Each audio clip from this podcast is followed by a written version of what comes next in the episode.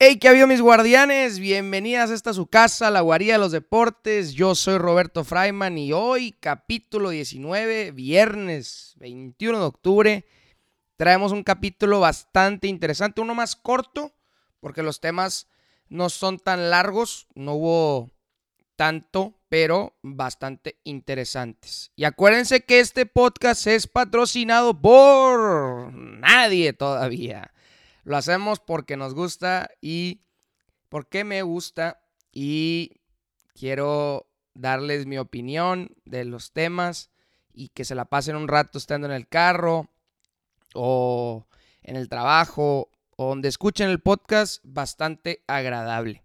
Entonces, raza, vamos a iniciar con los temas de hoy. Tema número uno, béisbol. Definitivamente los playoffs, vamos a platicar un poquito de ellos, cómo se pusieron las dos series de conferencia el Thursday Night Football, ¿qué pasó entre Arizona y los Saints? Y el tradezazo que pasó en la NFL, el primero de los muchos antes de que cierre eh, la, esta ventana para transferencias, quién fue el ganador de este trade. Y en el overtime, en el extra tiempo, en el básquetbol, hubo solamente dos partidos, dos partidos entre grandes equipos. Philly y los Bucks y Lakers y los Clippers la batalla por Los Ángeles, quién la ganó y quién fue el perdedor realmente de este partido que empieza con R y termina con Westbrook. Entonces, pero vamos a iniciar primero con el béisbol. El béisbol, primero tuvimos el juego de los padres en contra de los Phillies, que fue el día jueves. Fue el juego 2 eh, si bien lo platicamos el, el día miércoles, Philly sacó ventaja en el partido 1, dos carreras en contra cero. Fue una joyita por parte de Zach Wheeler y también realmente fue una joyita por parte de Darvish, pero pues tuvo dos grandes errores y dos fueron, fueron dos picheos malos, ¿no? Uno a Harper, Ron y otro a Kyle Schwarber, Ron. Y ahí se acabó cubrirse en el corrido. Ahora, juego 2, Must win para San Diego. Más porque inician en casa. Iniciaron en el Petco Park. Entonces, ¿cómo reacciona los padres? Fue una actuación por parte de Blake Snell. El segundo mejor. Yo, yo pondría más a, Joe Musgrove como el segundo mejor pitcher. Pero yo creo que es por estrategia, ¿no? Para poner a Yu tu mejor. Luego pones a uno segundo más o menos. Y a tu tercero por si llegas a perder el segundo, que el tercero lo termines ganando. Entonces, Blake Snell, partido realmente mediocre, cinco entradas, permite cuatro carreras, con solamente seis ponches y una base por bolas. Sin embargo, el que no tuvo tampoco buena actuación fue Aaron Nola, que picha cuatro entradas, dos tercios, permitiendo siete hits, seis carreras y seis ponches. Entonces, fue un festín de carreras, ¿no? Como bien lo podemos decir. Empezaron en la segunda entrada, los, los Phillies meten cuatro carreras, ya después de ahí se apagan hasta la, hasta la octava entrada, pero fue San Diego el que aprovechó igualmente en la segunda meter dos jonrones, igual así como decía los jonrones son dos, dos errores en el picheo, pero después mete cinco carreras en la quinta, aquí es donde también Aronola es sustituido en el partido. Y yo creo que esas cinco carreras, no creo, eso fue lo que terminó pasando, fueron demasiado grandes para poder darle la vuelta al partido, que termina ocho carreras en contra cinco. Los padres se ponen un juego a uno, igual eh, empatan la serie y se va a Filadelfia, la serie empatada, van a ser tres partidos allá en Filadelfia, que sí todavía un equipo puede llegar campeón si, si gana los tres partidos. Más no lo veo. No creo que vaya a pasar. Que alguno de estos dos equipos vaya a ganar los tres. O alguno, en este caso probablemente Filadelfia tenga ventaja por ser local. Pero vaya a ganar estos tres partidos. Yo creo que regresa a, a San Diego y vamos a ver qué tal. Pero, ¿cuáles fueron las estrellas del partido? Por parte de Filadelfia, Rhys Hoskins tuvo un cuadrangular. Eh, Alec Baum también tuvo un. No, Alec Baum no tuvo un cuadrangular. Pero, pero también tuvo una carrera impulsada y un, y un hit. Realmente fue un poco, no mediocre la participación por el equipo de, de los Phillies. Su mejor estrella, Bryce Harper, tiene dos hits y una carrera solamente impulsada. Tuvieron 13 ponches en total, que es un número bastante alto. Entonces, realmente no, no, no, no, no despegó nadie. O no hubo así algo significativo. En el partido 1 también fueron sus individualidades las que lo llevaron ahí, ¿no? Schwarber y Harper.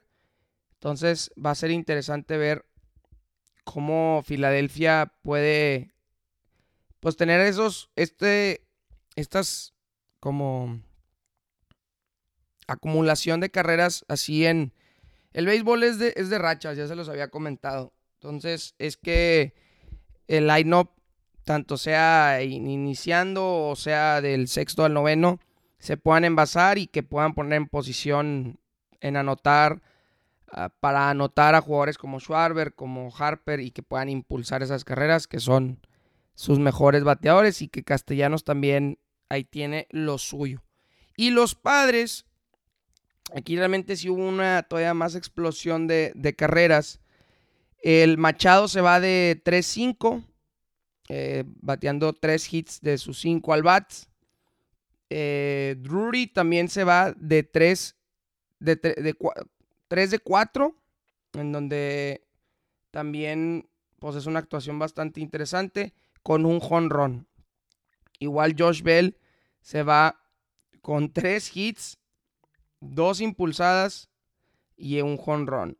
Entonces, creo que ahí llama la atención, pues es que estos jugadores fueron los que, los que cargaron el equipo. Imagínense que, que dos de tus jugadores que se vayan con tres hits cada uno, pues es, es que tuvieron noches espectaculares, ¿no? Entonces, imagínense, es que el equipo de, de los padres es increíble. O sea, Profar, Juan Soto, Machado, Cronenworth, Drury en primera, Josh Bell de, de, DH, Kim de shortstop, que ese Kim debería de ser Fernando Tatís, Grisham y el que piche. O sea, bueno, y en este caso, catcher eh, eh, Nola, el hermano de, Aaron Nola. En este caso puede ser Snell, o puede ser Mosgrove, o puede ser Darvish, o puede ser Clevinger. Este equipo es. Eh, tiene mucha profundidad. Han invertido mucho dinero en este equipo.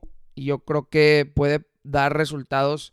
Si no es este año, que ya lo están dando más que los, los últimos años pero agregándole una pieza como lo es Fernando Tatís, a un jugador que sí puede llegar a tener sus errores de manera defensiva, no es súper consistente, pero a la ofensiva es un, es, es un escaparate, ¿no? O sea, lo, que produce, lo que hace es, es algo increíble. Pero bueno, entonces aquí se pone 1-1 la serie. Y nos vamos a Filadelfia, que hoy van a jugar. Sale favorito los padres para ganar el partido, menos 120. Money line con un over-under de 7.5 carreras a las 6.37 hora del Centro de México. Juegan el partido. Yo creo que esta serie, yo sí presiento que la va a ganar los Phillies. Pero yo creo que sí se nos va a ir a 6 o 7 partidos. Pero eso lo vamos a ir viendo en la semana. Ahora, los Yankees. La otra serie, la que más me importa porque los Yankees son mi equipo, recuerden, mis guardianes. Yo sé que ustedes serán de los Astros o serán de los Dodgers, que esos ya están sentados viéndolo desde la tele o le van a San Francisco, no sé. Pero mis Yankees, como muchos de ustedes, no le está yendo bien. Dos partidos contra los Astros, dos derrotas. Ay, Dios santo. Eh, el primer partido también no lo pudimos ver porque fue el día jueves. No lo platiqué el, el miércoles, no había pasado. Justin Verlander se avienta una joyita. 11 ponches en 6 entradas. Y los Yankees se, se ponchan En 17 ocasiones. No puedes ganar un partido si te ponchas en 17 ocasiones. Tienes 27 outs. No puede ser que 17 de los 27 outs sean ponches. No, no, no dejas ni la, o sea, jugar la, pelota. Los Yankees eh, solamente hacen 5 hits. En donde mm, fue un jonrón de Harrison Bader y un jonrón de Anthony Rizzo. Realmente no hubo mucha ofensiva. Pero pues también las carreras por parte de, de los Astros así fueron. Home run de Juli Gurriel, home run de McCormick, home run de Peña y Martín Maldonado que metió un doblete que metió a Chas McCormick. Pero realmente cinco de las seis carreras en este partido fueron runs. Espectaculares sí, pero lo que te quiere decir es que el juego de picheo no que dejara de ver, pero no puedes permitir, en este caso, por parte de los, de los Yankees, permitir tres jonrones en un partido. Entonces, ese fue ese partido donde Verlander fue la estrella, picha 11 ponches, como bien lo había dicho, en seis entradas, y regresa a ser el Verlander que todos conocíamos, porque su primera actuación en, en postemporada pues, no fue satisfactoria, ¿no? Le permitió seis carreras a los marineros. Regresa a ser ese Verlander de la temporada regular. Entonces, eso fue el jueves. Ayer, juego 2, picha. Fran Valdés en contra de Luis Severino. ¿Y qué pasa? Fran Valdés vuelve a pichar otra joyita. Siete entradas, cuatro hits, dos carreras. Y realmente fueron dos runs, no earn runs. Normalmente cuando es pitcher una es que te hagan una carrera y otra es que fue tu culpa que haya sido esa carrera. Entonces las carreras no fueron por culpa de Framber. Y nueve ponches. Entonces, así es como, como sucede el partido. Em, Houston se pone tres carreras enfrente. Sus únicas tres carreras que permitió. Con un jonrón de Alex Breckman, donde mete a Jordan Álvarez y a Martín Maldonado. Martín Maldonado siendo el 9 y Jordan siendo, si no estoy equivocado, Jordan es el, el tercero y Breckman el cuarto. Se los arremangó todos para, para adentro. Entonces, tres carreras. Después, Anthony Rizzo mete un ground que mete a Giancarlo y luego, no, que mete a Aaron Judge y Gleyber que mete a Giancarlo. Se ponen dos carreras contra tres y no en la cuarta entrada y no pueden sacar el partido. Eh, Framber hace una tremenda actuación, pichando 7. Solamente dejó entrar a Abreu, que tira una inning. Y el cerrador, eh, Ryan Presley, que es uno de los mejores de la liga, cierra el partido. Los Yankees, igual después de cometer este error de Luis Severino de jonrón de tres carreras, cierran también el marcador. Pero pues si no te ayuda tu ofensiva, pues no hay manera de solucionarlo. Los Yankees se ponen dos partidos en contra cero. Regresan a, Nueva York. No la veo, no se ve nada, nada fácil. La verdad, les estoy siendo sinceros.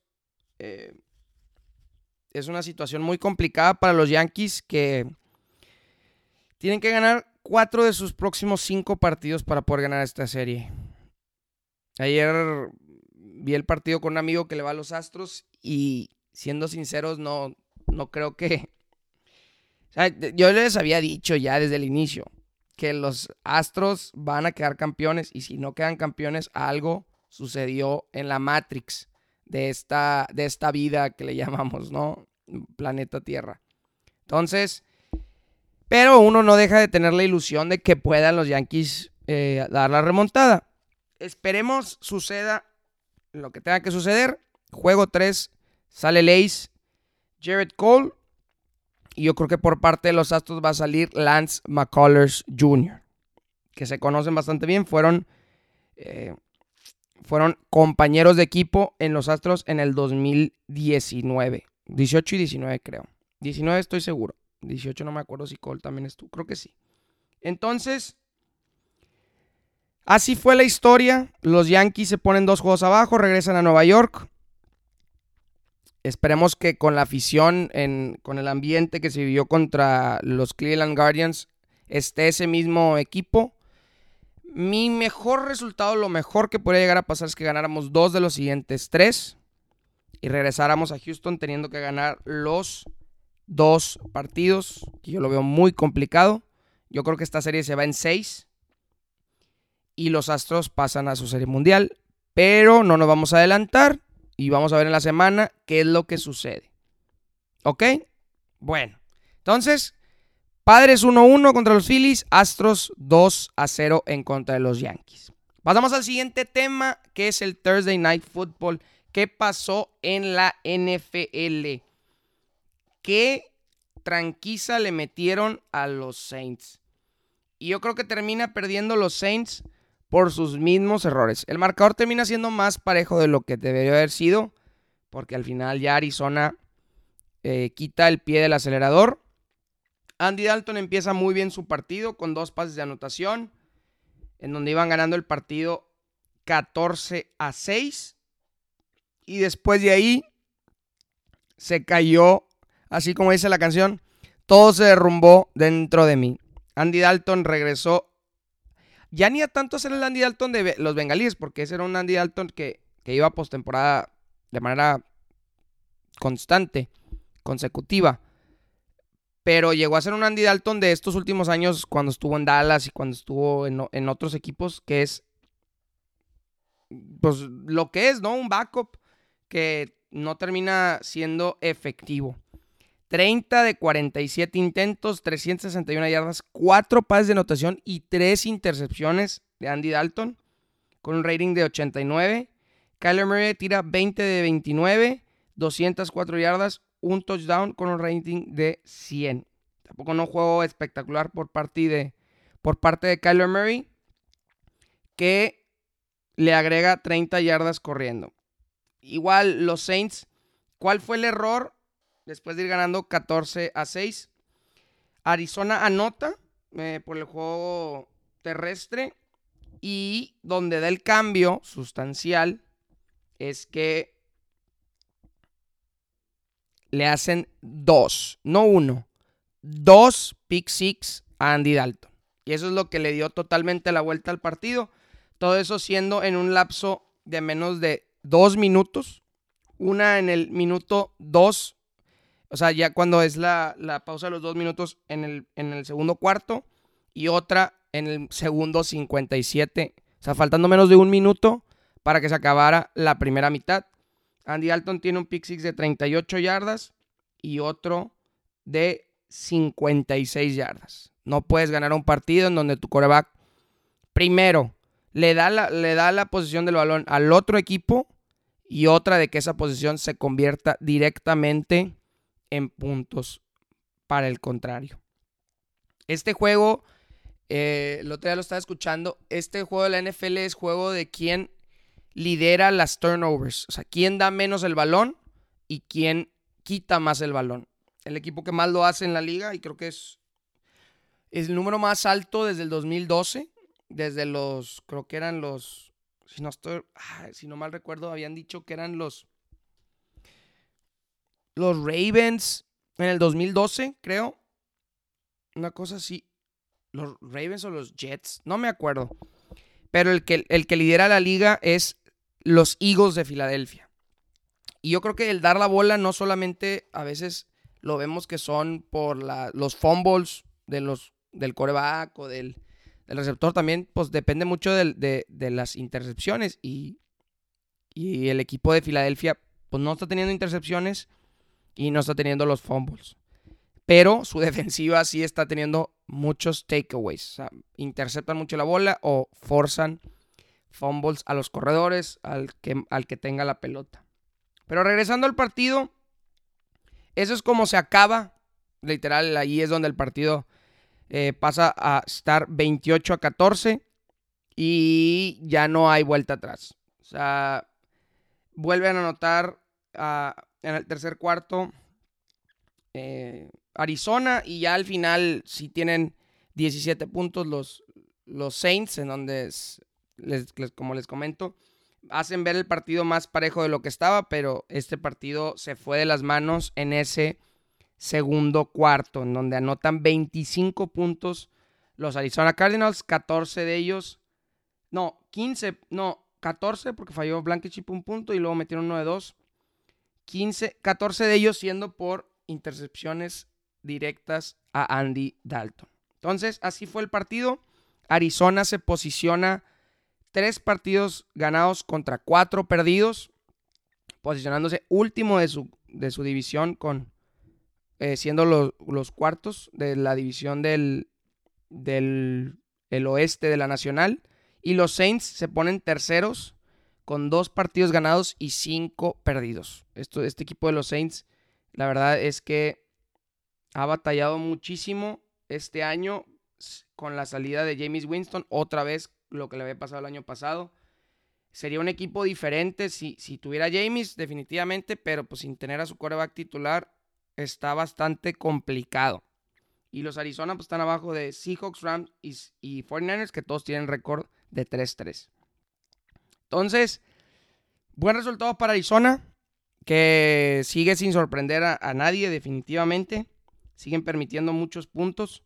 Y la ofensiva que regresa de Andrew Hopkins, que es una muy buena noticia, que tuvo un muy buen partido para todos los que lo draftearon en el Fantasy, 10 recepciones, 103 yardas, pero que ya viene el nuevo Call of Duty y el rendimiento de Kyler Murray se espera que descienda un poquito ahí y también el Coldplay de, de lo que es el coach Cliff Kingsbury, pues no deja mucho qué desear, ¿no?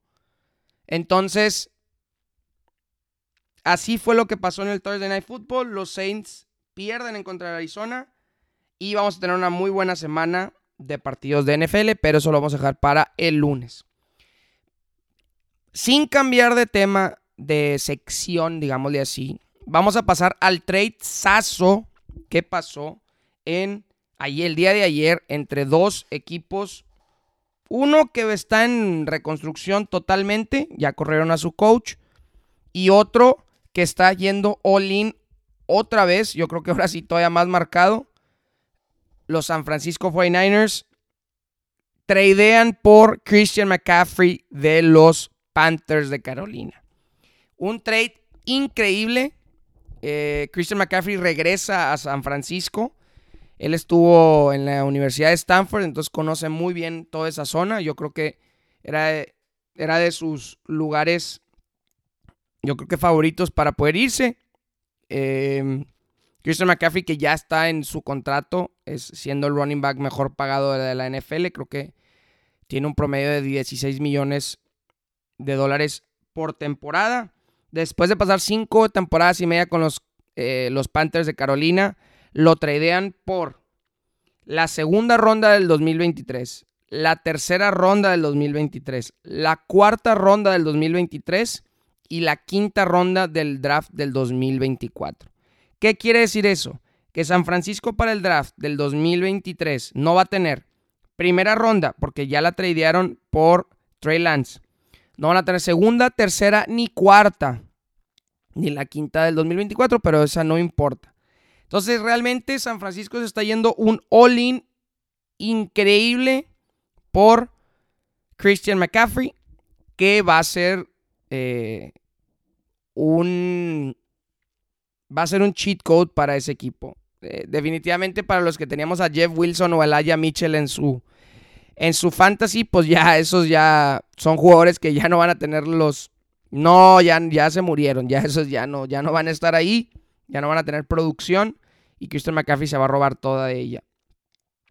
Christian McCaffrey es un jugador que te juega muy bien la posición de running back te juega bastante bien la posición de slot receiver, en donde con estos movimientos que Kyle Shanahan hace en sus equipos, yo creo que va a ser un va a ser algo espectacular verlo, en donde va a haber movimiento en la línea, donde se mueva, haya misdirections, en donde a McCaffrey lo usen de corredor, de receptor, tipo de corredor, ya de receptor a, McCaffrey, a Juszczyk como fullback o tight end, eh, Kittle bloqueando, abre la, como dicen, las posibilidades de los 49ers teniendo un jugador increíblemente dinámicos y ya Divo era McCaffrey, yo creo que es todavía más, porque imagínense, McCaffrey es el único otro jugador con, con Franco Harris, no, no, no era Franco Harris, era, era el, receptor, de, el corredor de,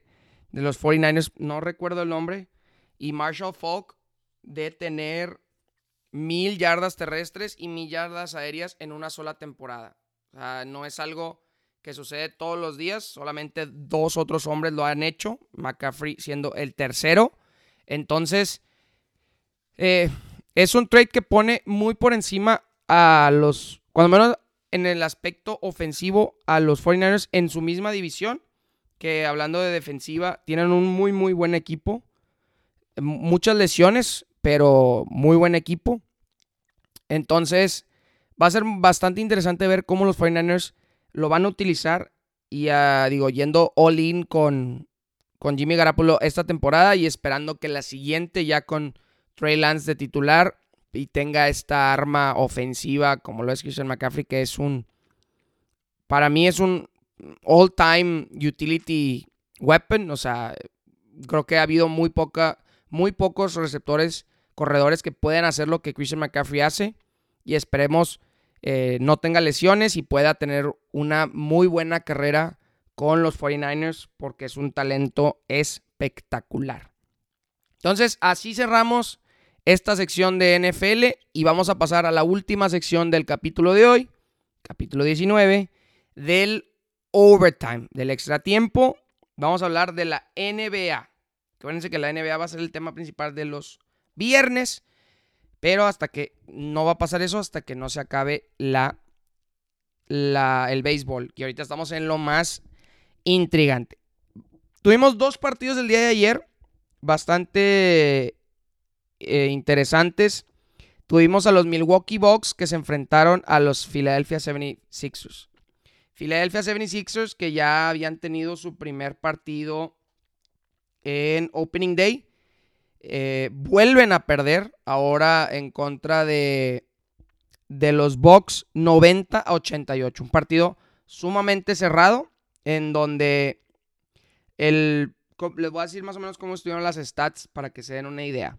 Por parte de los Bucks fue un, juego bastante colaborativo.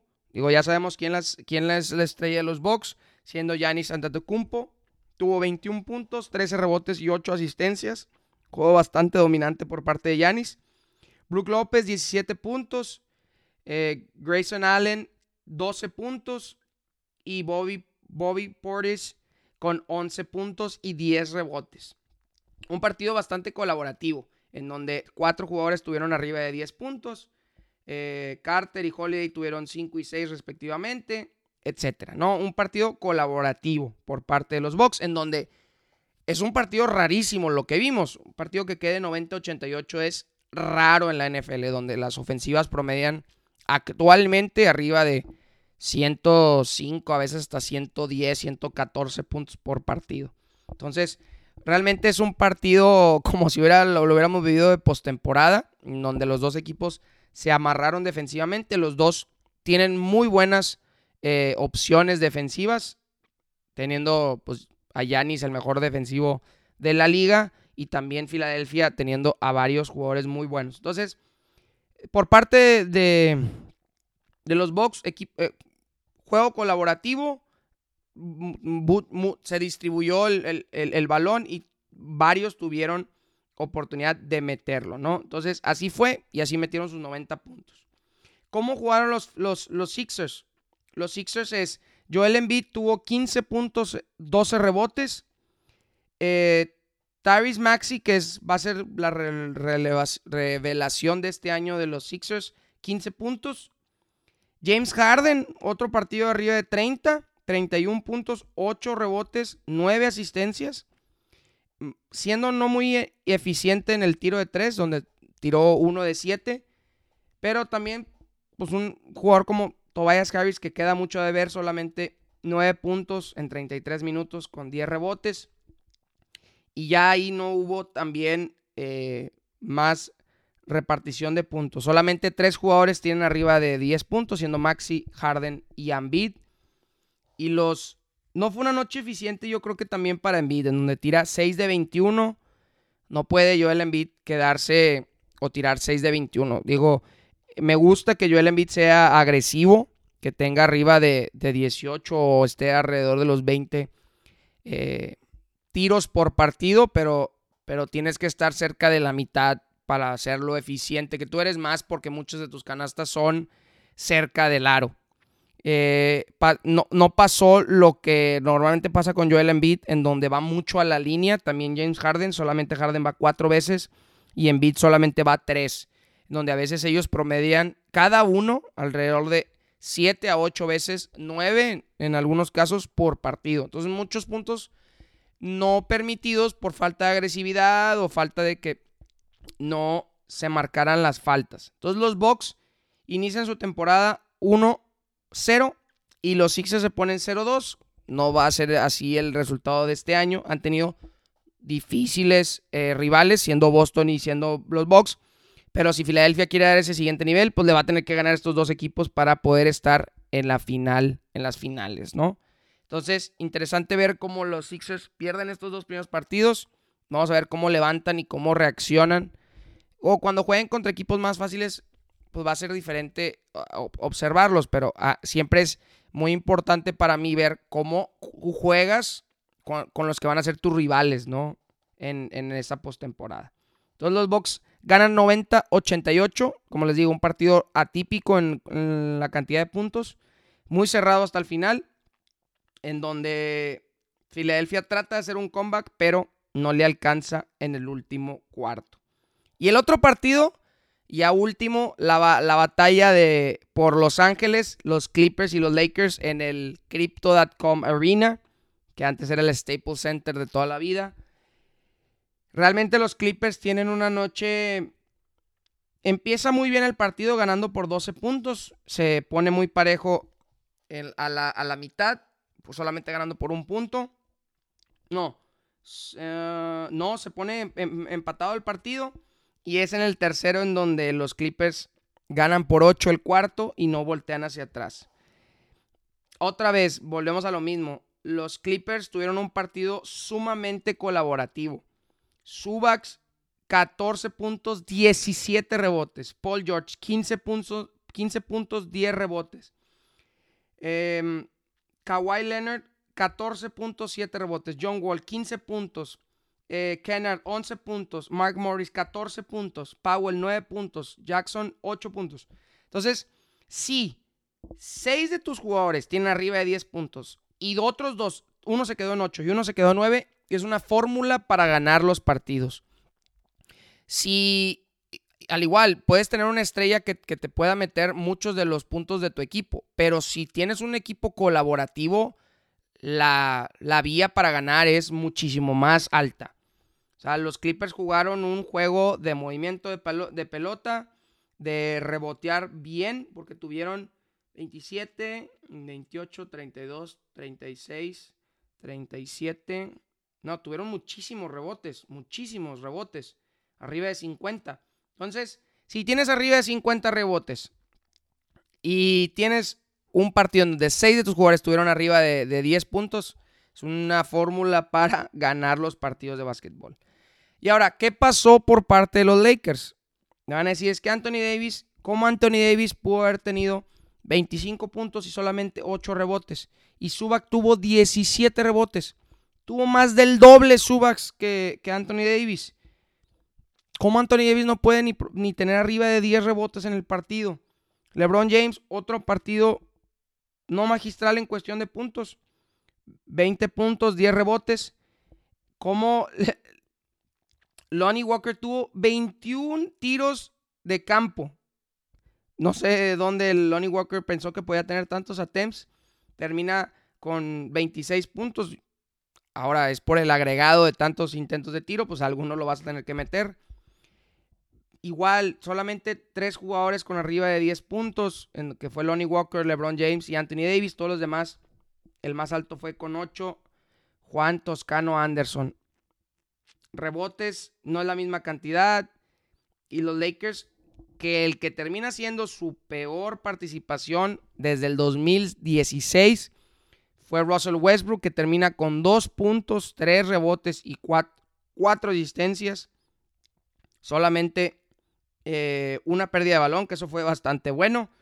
Pero termina 0 de 11 en sus tiros, 2 de 2 en sus tiros libres, 0 de 6 en sus tiros de triples.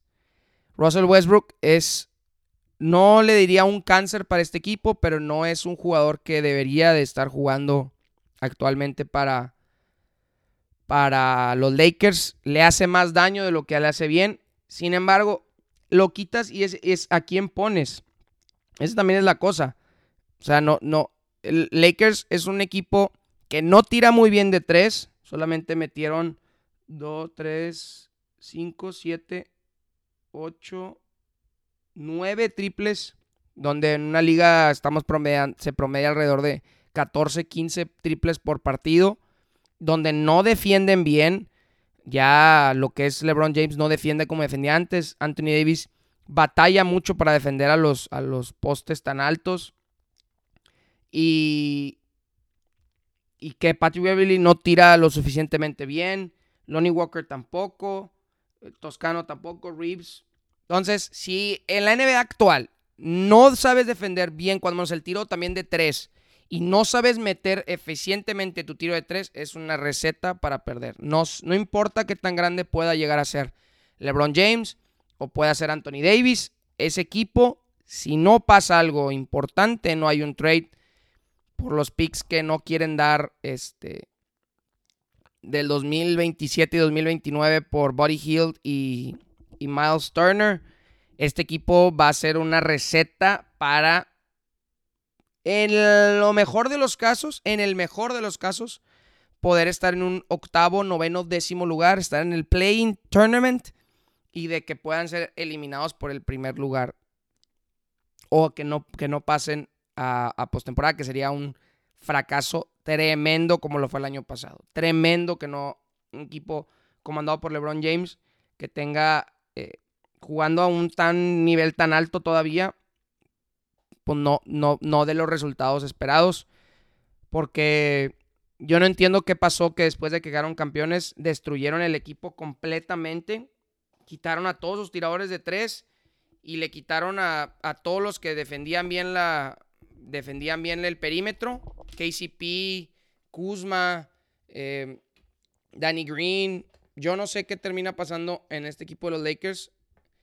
Que que no se le ve, no se le ve un futuro, futuro próximo bueno, en donde si vamos a, la, ya a los standings de la, de cómo va la MLB, Celtics se pone en primer lugar, digo, solamente ha pasado un partido, y Golden State con Utah empatados en primer lugar, nada más porque Utah permitió un poquito menos de puntos, va en primer lugar. Entonces, fue una muy buena eh, inicio de, de temporada en donde los dos equipos que ya tienen dos derrotas, es Filadelfia y los Lakers.